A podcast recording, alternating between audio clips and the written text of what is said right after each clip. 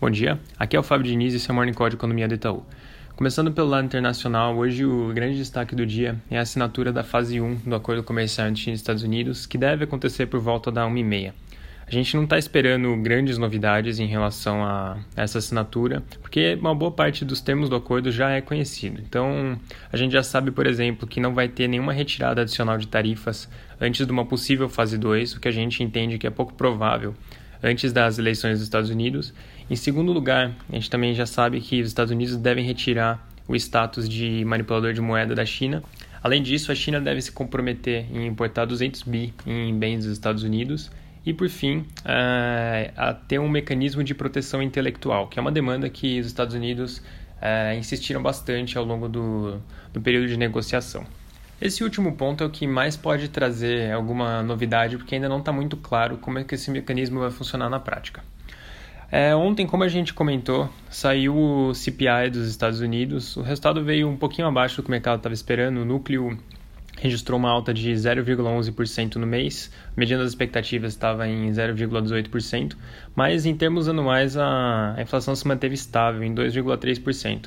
Então, o que a gente observa aqui é que o número continua bastante benigno e deve ter algum aumento ao longo do, do primeiro semestre de 2020 por conta de uma questão de efeito base.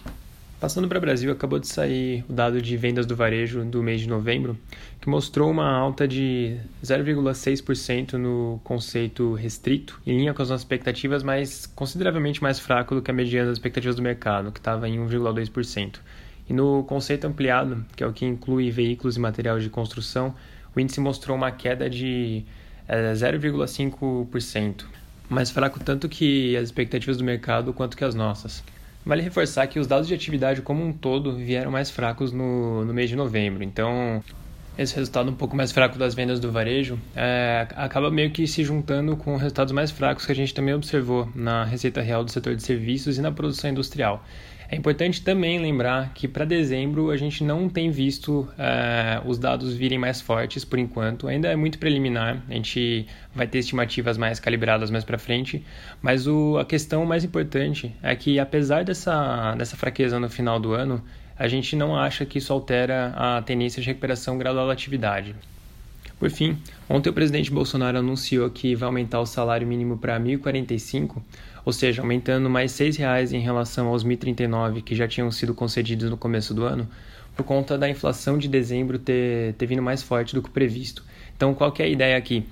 É, na, na previsão original desses 1.039, eles consideravam a inflação até novembro e é, uma estimativa para dezembro. Como o resultado acabou sendo mais forte do que esperado por conta do aumento nos preços da carne, esse número surpreendeu um pouco e por conta disso, para poder ajustar pelo menos pela inflação, eles resolveram conceder esses R$ reais a mais de aumento, chegando agora a 1.045. O Ministério da Economia tem uma conta que para cada real a mais no salário mínimo, o impacto é de cerca de 355 milhões. Então, com isso, o impacto total dessa medida é de cerca de 2,13 bilhões na, nas contas do próprio Ministério da Economia. E aqui acho que vale reforçar que o próprio Valderi Rodrigues, que é o secretário especial da Fazenda, sinalizou que para arcar com esses custos, eventualmente eles podem fazer alguma, alguma redução em, em contas mais para frente para não ter nenhum tipo de pressão sobre o teto de gastos. É isso por hoje, um bom dia a todos.